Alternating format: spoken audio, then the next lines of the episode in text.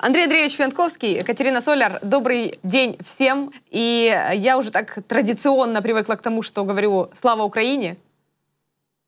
Героям слава, Катя. И смерть тем клятым ворогам нашим.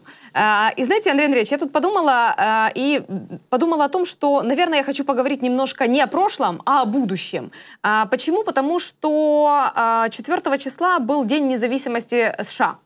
И, собственно, как ни крути, а в Штатах э, в скором времени планируются такие выборы.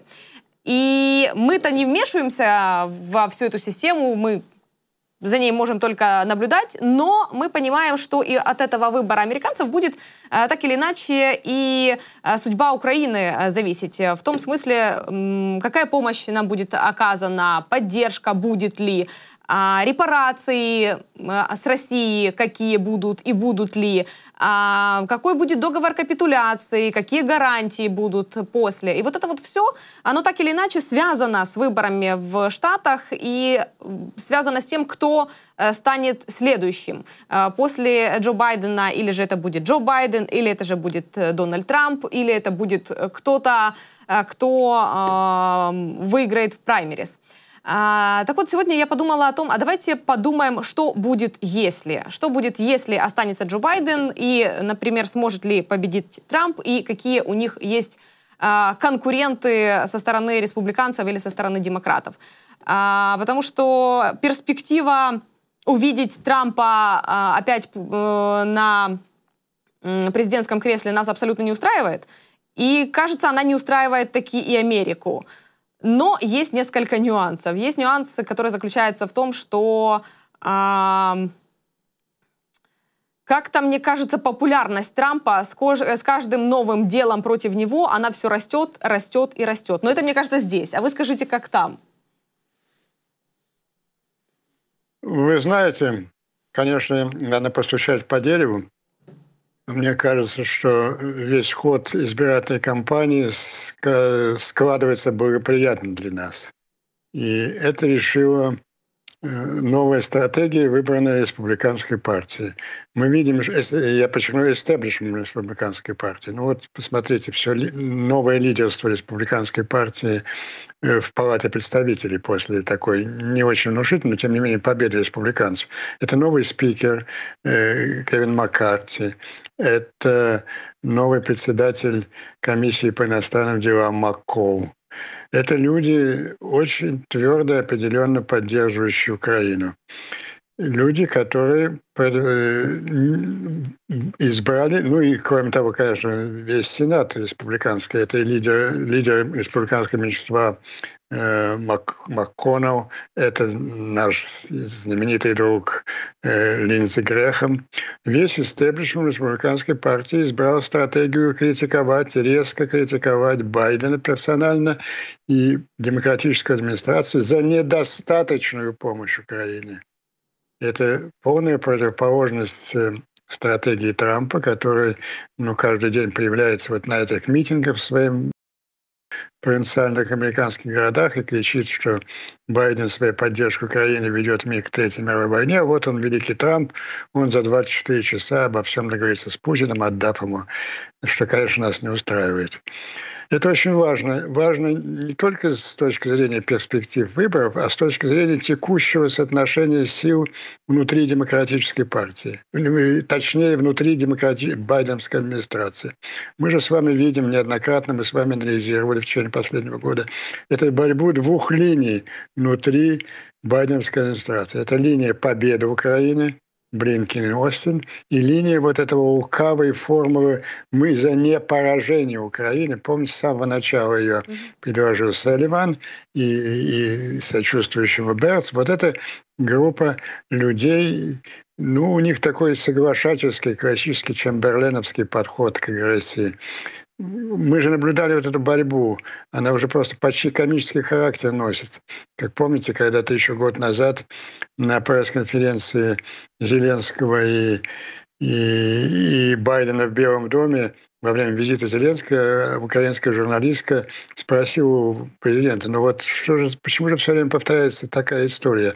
Сначала вы говорите, что э, джавелины нельзя давать, потом они дают, потом то же самое с тингерами, потом с гаубицами, с э, хаймерсами. И сейчас вы говорите, что нельзя дать Патриотс. Это когда было, а с тех пор та же история повторялась и с Патриотс, и с Брэдли, и с э, э танками, и сейчас F-16. То есть одна и та же линия. Все-таки наши сторонники побеждают. В конце концов, американцы дают вооружение, но с громадным запозданием. А цена этого запоздания – это тысячи, а может быть и десятки тысяч жизней украинских солдат. И вот сейчас это соглашатели с Путиным, Бернс и, и Селиван, они как бы на последней, на последней очень позитивное, второй фактор, который позитивно сказался на нас, в том числе и на избирательную кампанию, это, конечно, вот мятеж в Москве э, Пригожина.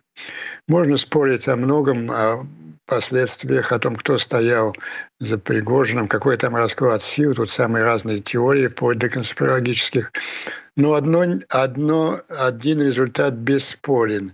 Это падение личной власти Путина, ослабление, резкое ослабление линии, личной власти. Это всегда происходит в диктаторских режимах. Ведь власть Путина и подобных ему, она, она исходит не из избирательных процедур, да, там какие-то выборы происходят в России, мы уже давно перестали на них обращать внимание. Как, как в любой такой э, мафии, первое слово крестного отца, оно господствует до тех пор, пока кто-нибудь из мафиози не бросает ему вызов.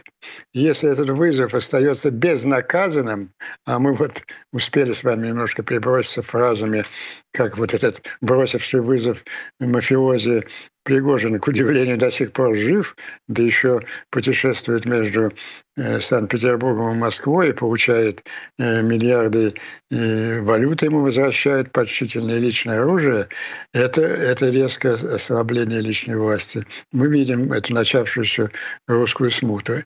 И вы знаете, в Америке это восприняли, это понимают лучше, чем мы с вами. Знаете почему? Потому что их разведка она, она не очень выдающаяся в своих аналитических э, э, способностях. Ну, мы помним, как они предсказывали, что Киев падет на неделю. Но она блестящая в своей электронной части. Они слушают разговоры в бункере, это бесспорно. И они знают о том, что происходит в Москве лучше, чем мы. Вот тот же Посмотрите на поведение того же дедушки Байдена нашего, которому у нас много упреков, которому накопилось. Э, при всей благодарности за те поставки оружия, которые мы получаем. В первый день, когда, собственно, этот мятеж разворачивался, американцы несколько раз звонили в Кремль. Тот же Бернс, нами нелюбимый, звонил Нарышкину, и почти извинялись, и, и повиливали хвостиком. А мы тут ни при чем, мы не имеем никакого отношения там, к этому. А как дедушка Байдена осмелел через два дня. Он заговорил, вот я вопрос он сказал absolutely weakened, позиции Путина absolutely weakened, абсолютно ослабли. Вот, видимо, по этим телефонным разговорам они знают лучше. И он ограничил не только словами, мы же видим, как сдвинулись с места. Я надеюсь, сдвинулись, я могу твердо вам это констатировать, ну, потому что уже в Сенат получил запрос от администрации с просьбой дать разрешение на э, отправку э, в Украину кассетных боеголовок. По американскому законодательству э, Америка не имеет права это делать без специального разрешения. Сенат сдвинулся. Вопрос в двух, в двух очень важных моментах. Это поставка ЭТОКС и поставка э, кассетных боеголовок. Ну, а что касается самого ключевого вопроса, это э, ракеты э, истребители F-16. Но мы помним, что политическое решение было принято еще на последнем Рамштайне. И я думаю, что в этой атмосфере некого осмеления американской администрации все эти вопросы будут решаться более оперативно. Почему я говорю осмеление? Да вот на чем, на каких тезисах основывали вот свою политику торможения помощи те же Селиван и Бернс? На двух. Первое, не будем провоцировать Путина, он там может применить ядерное оружие, не дай бог, давайте не будем избегать эскалации Третьей мировой войны. И второй тезис, ну, если Украина одержит слишком, как они говорили, сокрушительную победу, это приведет к падению власти Путина, к смуте в России, а это тоже опасно. Там громадная территория, 11 часовых зон, что там неконтролируемо уже и так далее. Вот все эти, эти два ключевых аргумента, они потеряли свою силу. Американцы рассуждают совершенно справедливо. Я вот просто участвую в этих беседах. Но что если Путин не может убить Пригожина, бросив ему вызов, то как же он сможет э, отдать приказ о ядерном ударе. Этот приказ просто никто не выполнит. Во в той атмосфере ослабления личной власти Путина э, это э, возможно. Я всегда говорю, что вероятность ядерного удара, использования ядерного она близка к нулю.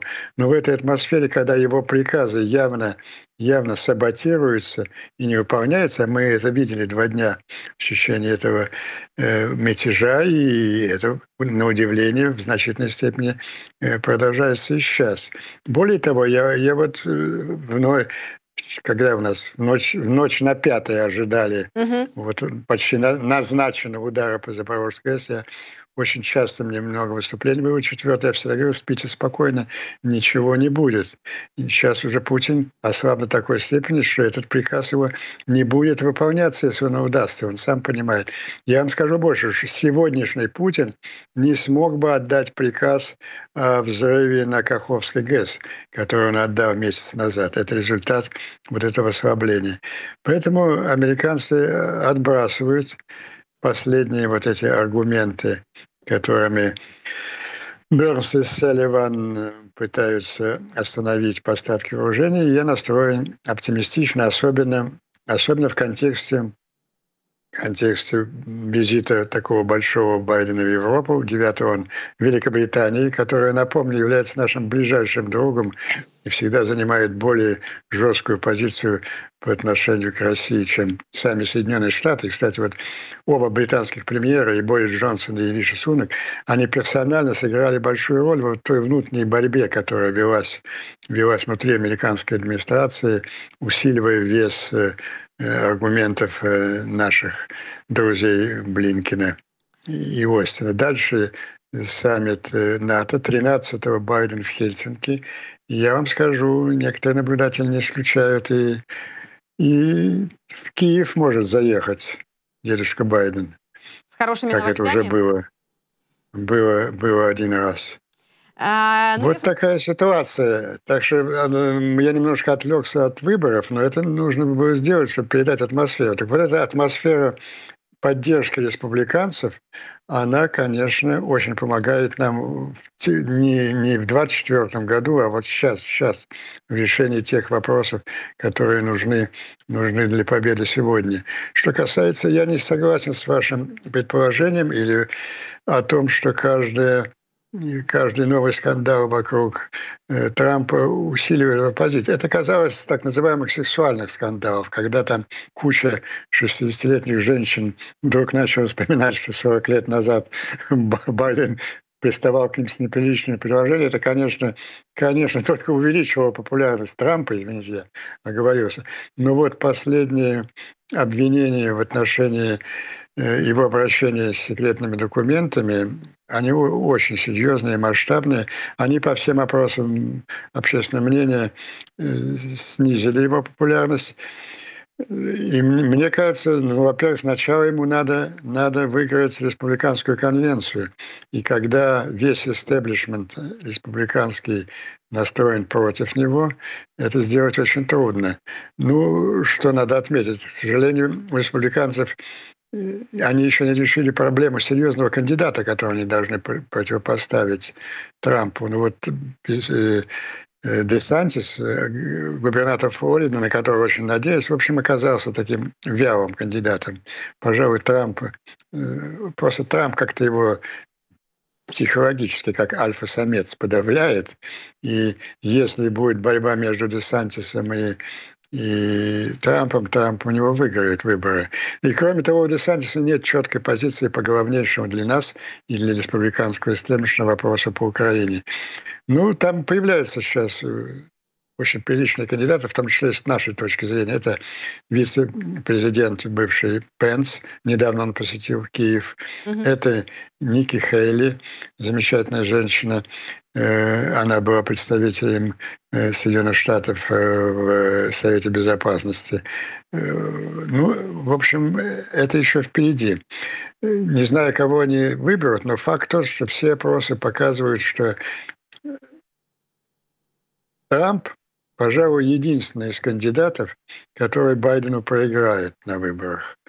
Ну, потому что выборы в Америке решают так называемые независимые избиратели, ну, те, у которых нет четких, э, э, четких систем поддержки, я вот демократ или я республиканец.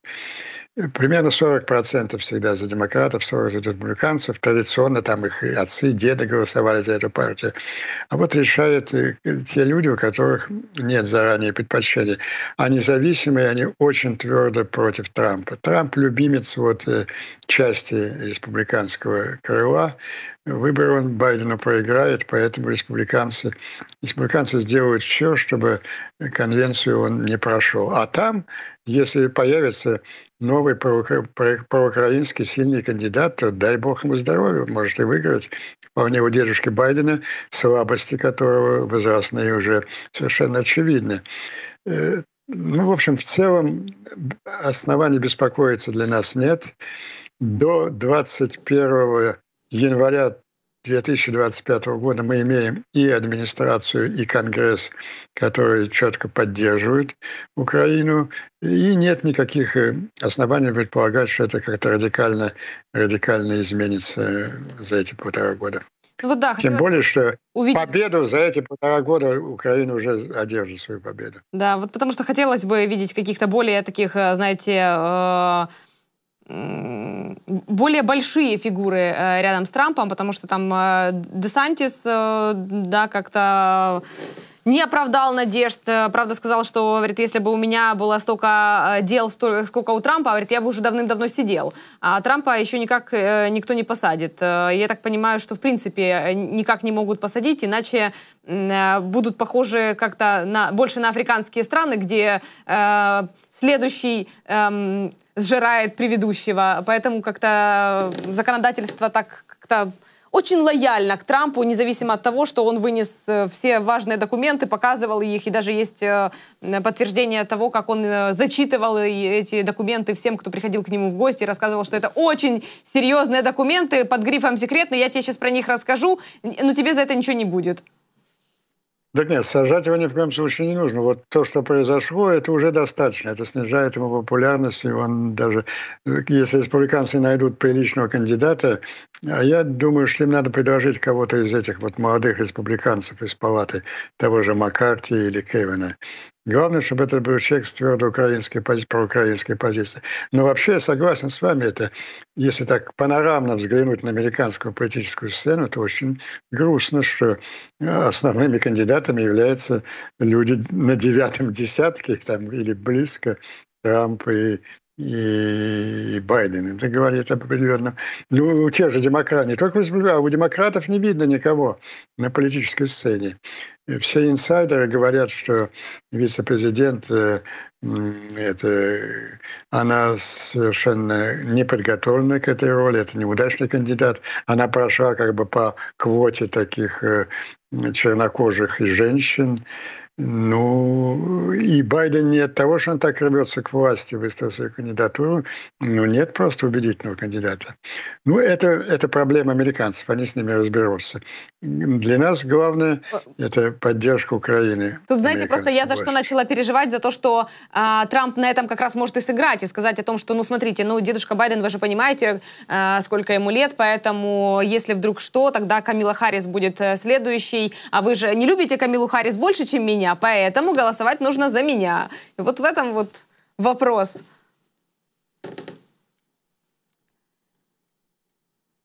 Так, тогда э, оставляем э, пока выборы для американцев. Будем э, следить за тем, что происходит на этой политической арене. Конечно же, Украина к этому не имеет никакого отношения, но мы переживаем в том, чтобы э, была вовремя оказана нам поддержка.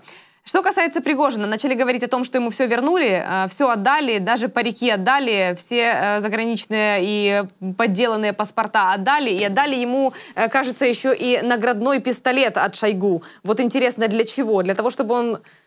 Чтобы он этим пистолетом его и застрелил. Вот я тоже вот, так вот подумала.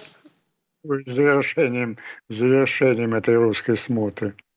Ну, или же для того, ну, чтобы это... он принял э, сам эту пулю, или для того, чтобы уже нашел таки Шойгу? Вы знаете, Катя, это, конечно, показывает, что за Пригожина. И то, что я говорю все время, последний месяц, что Пригожин не одиночка, и за ним стоит очень серьезные силы. Ну, э, потому что ему не было оказано ни сопротивления во время ни, вое... ни военной разведкой армии, и то, как его принимали два генерала на лавочке на лавочке в э, Ростове, а на одну минуточку, один из этих генералов, заместитель министра обороны Евкуров, а другой заместитель начальника военной разведки э, Алексеев. И когда он им сказал, я пришел забрать э, Шойгу Герасимова, помните, что ему было? Это забирайте его, они нам не нужны. Ну, а, вообще говоря, эти люди должны были, у них есть стабильное оружие, если охрана допустила Пригожина его банду в штаб Южного военного, они должны были его застрелить из своего личного оружия. Его поддерживают очень серьезные силы и в армии, и в ФСБ, и в этом мы убедились 23-24 июля, и мы видим это сегодня.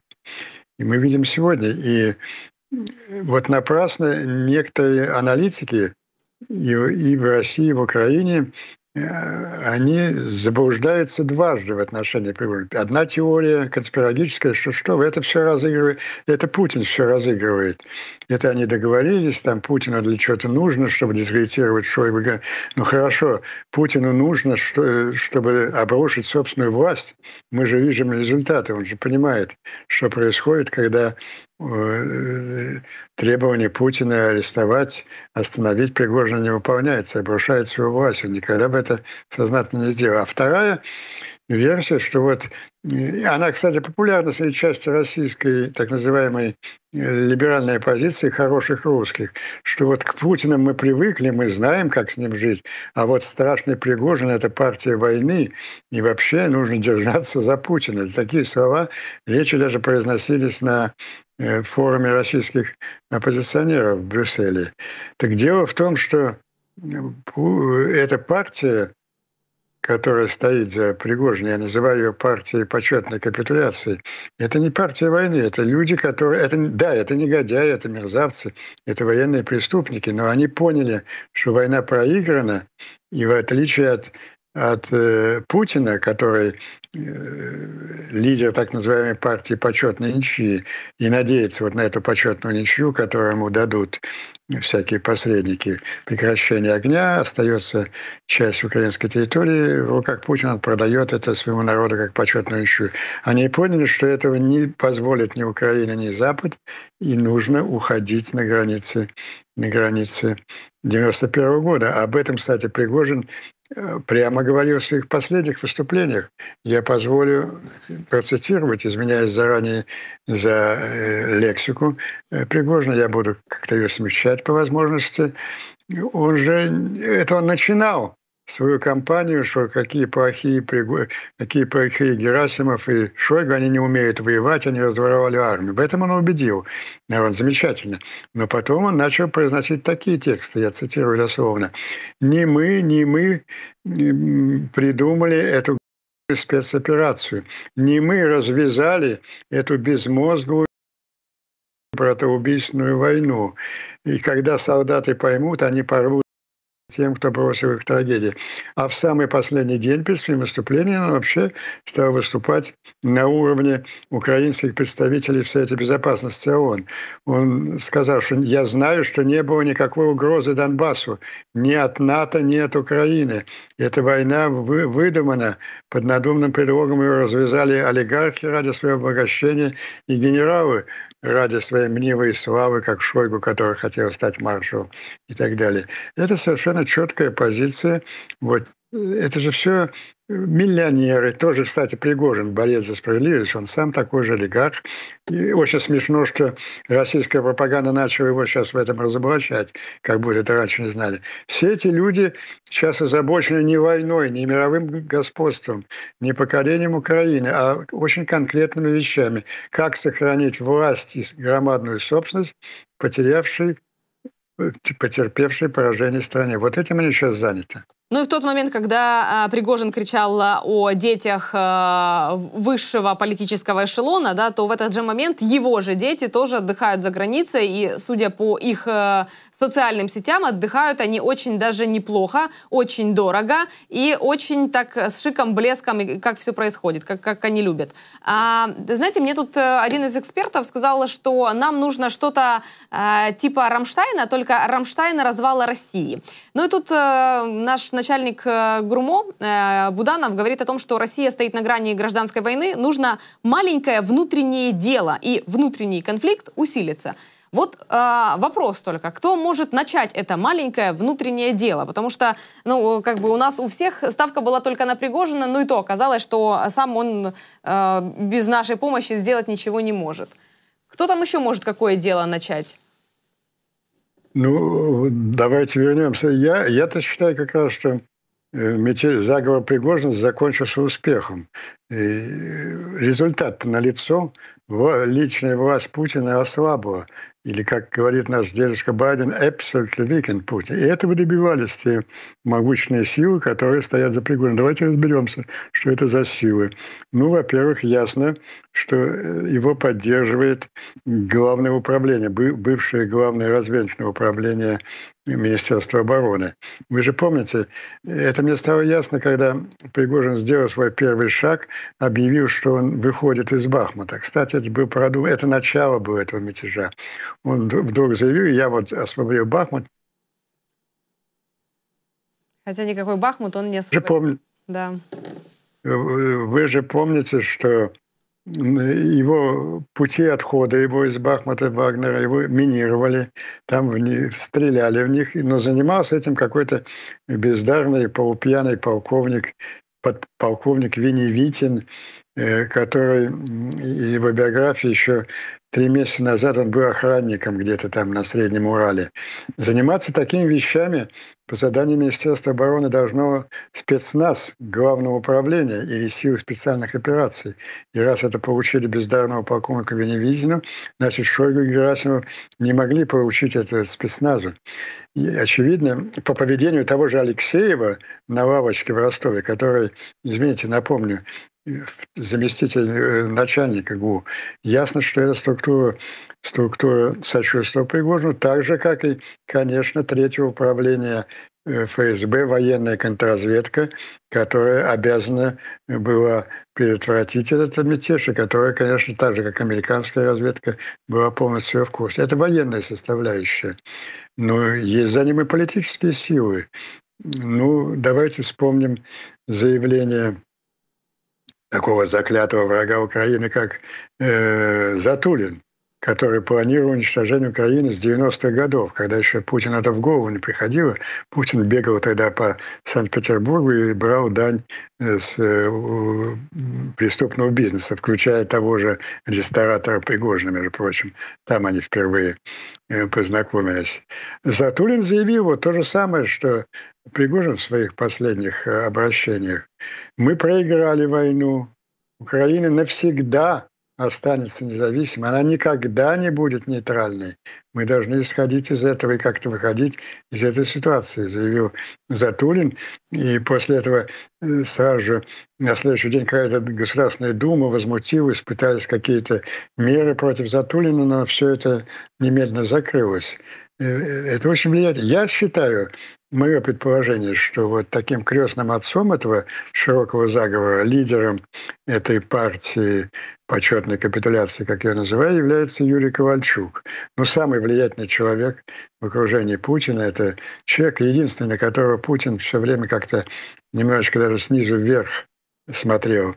Последние три, три года, начиная с ковида, подсчитано, что Путин 90% своего времени в бунгере провел один на один с Юрием Ковальчуком. Это э, военный преступник, он идеолог этой мировой войны. Он внушил Путину идею, что путем ядерного шантажа он может сокрушить Запад, взять реванш за поражение Советского Союза в холодной войне.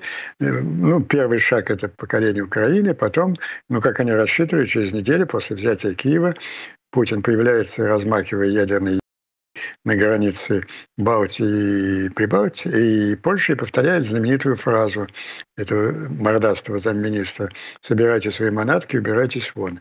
Эта война проиграна была в первую неделю. Ну, Ковальчук, как умный человек, понял, что война проиграна. Украину тоже не, не покорить.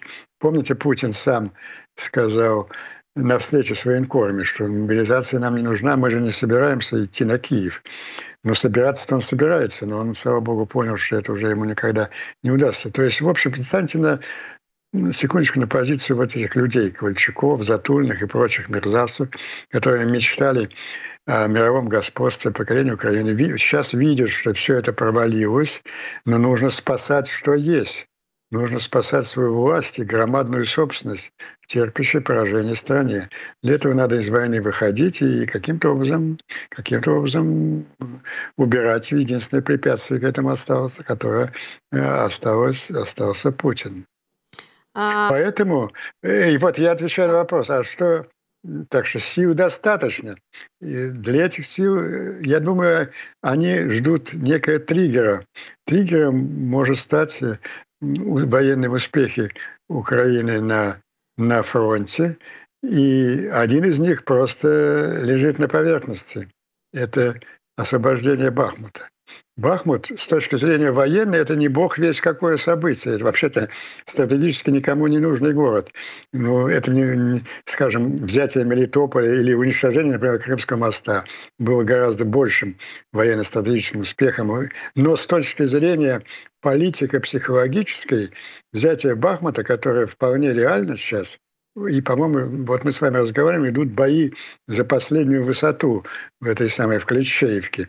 Когда украинские части ее возьмут, Бахмут полностью будет под огнем украинской артиллерии.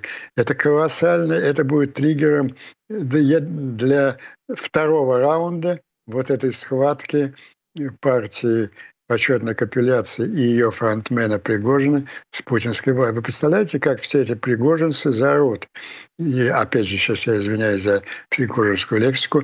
Мы, я, я освободил Бахмут, а Министерство обороны опять его... Вот что будет орать Пригожин и в Санкт-Петербурге, и в Москве. Так что э, второй раунд этой схватки может быть совсем недалеко. Он может быть как раз очень удачно совпасть с открытием саммита НАТО в Вильнюсе. А, а тут еще о капитуляции несколько слов. А, сообщает NBC News со ссылкой на источники. А, говорит о том, что бывшие высокопоставленные американские чиновники провели тайную встречу с главой МИД РФ Лавровым, произошло это как будто бы в апреле в Нью-Йорке, э, чтобы заложить фундамент для мирных переговоров по Украине.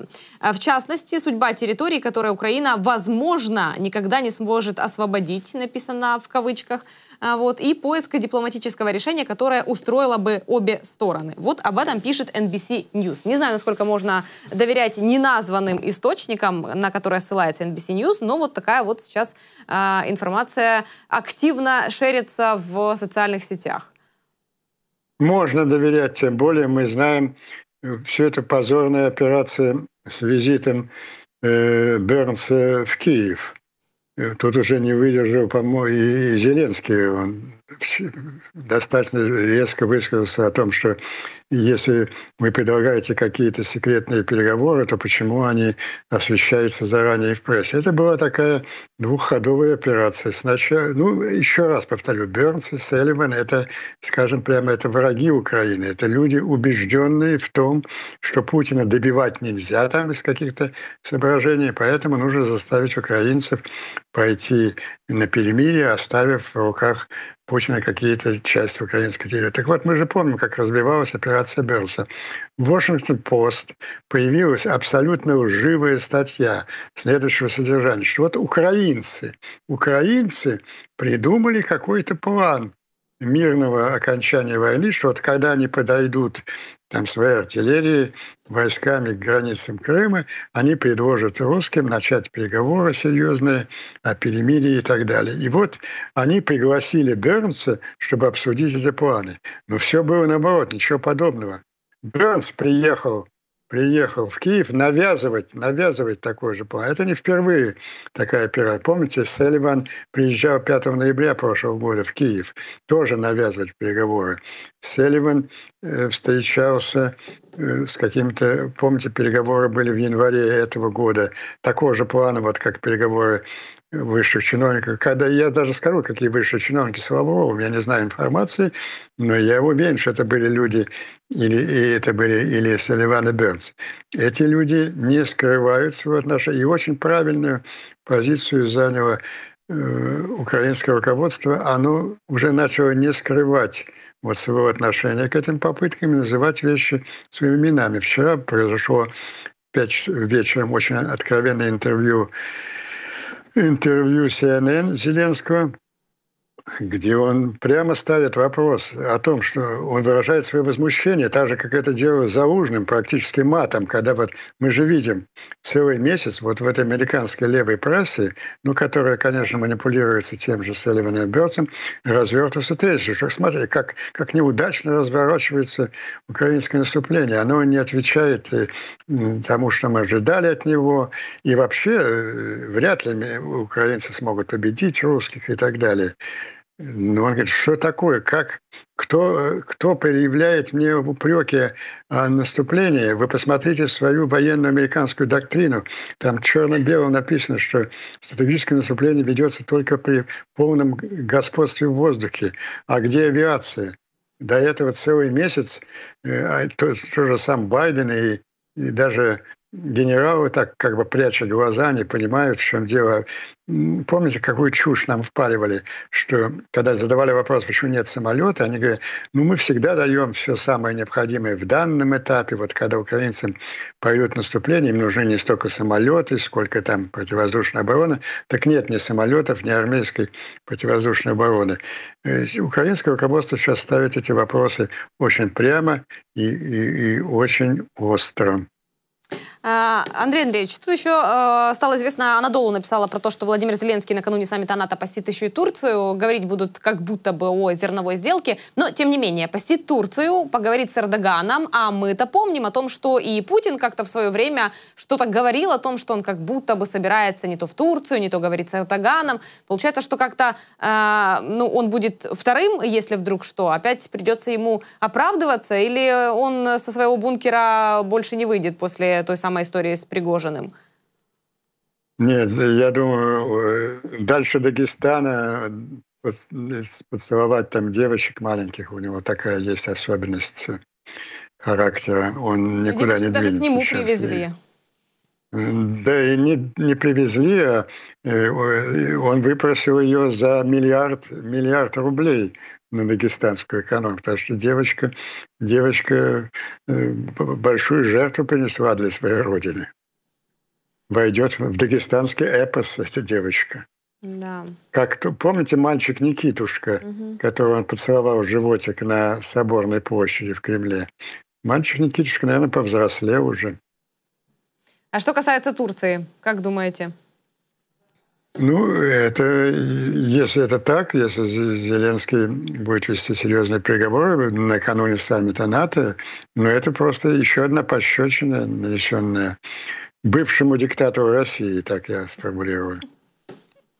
Видите, бывший диктатор э, вместо того, чтобы э, наказать виновных, и, э, ну, мы обычно говорили о том, что он зачищает весь свой пул, все свое окружение, он никому не доверяет, он всех там как-то пытался наказать, э, удалить от себя. И вообще а тут я смотрю, как-то он последние несколько недель просто занимается тем, что просто не знает, кому медальки раздать. У меня такое ощущение, как будто вот у него просто ему сгрузили на стол эти медальки, и он всем их раздает за то, что они молодцы, за то, что они все написали, что они с президентом. Причем, э, так интересно, все написали о том, что они с президентом. Никто не вышел там, Собянин не вышел и сказал, эй, народ, давайте будем защищать Москву, вставайте все, э, там, не пустим Пригожина в город. Не было такого. Никто никуда не выходил, никто никого не знал. Да, да вот я, я сам, как бывший защитник Белого дома, напомню, что э, в 91 году, когда пуш пришел Ельцин, сотни тысяч москвичей пришли закрыть того же Ельцина и Белый дом своими телами. Mm-hmm. И это решило исход. Было ничего подобного в него. Так что это, это колоссальное поражение Путина, колоссальное. Я еще раз сошлю, что американцы лучше нас знают сегодняшнее положение Путина. А, что не менее... И надеюсь это, надеюсь, это поможет освободиться дедушку Байдена от последних вот остатков влияния э, Бернса и Селивана в своей администрации.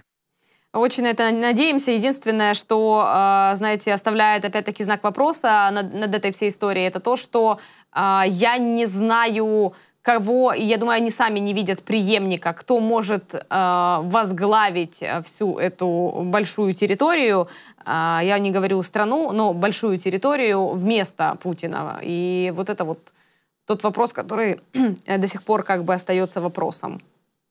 Но этот вопрос не мешает, не мешает ни нам, ни Западу э, сделать все для ликвидации Путина и политической и кроме того, Зеленский же недавно заявил в одном из своих выступлений, что Путин – это вполне легитимная цель для украинских вооруженных сил. Ну, вот такую разминочные, разминочные такую э, удары дронами по московским окрестностям украинские вооруженные силы все время проводят. А, а мы им э, пытаемся не мешать. Андрей Андреевич, спасибо вам большое. Спасибо вам, Катя. За комментарий. Надеюсь, э, в ближайшее время мы подведем новые итоги, и наши прогнозы в значительной степени оправдаются очень-очень ждем этих итогов. И если Кирилл э, Буданов говорит о том, что не хватает какого-то маленького дела на территории России, то значит он точно знает, о чем он говорит. И нам точно э, следует ожидать каких-то новых красивых, э, ярких моментов на территории э, тимчасової Росії. Э, Андрей Андреевич, традиционно, слава Україні! Героям слава! І смерть тим клятим ворогам нашим. Андрій Андрійович П'ятковський, Катерина Соляр були разом з вами. Дякую всім.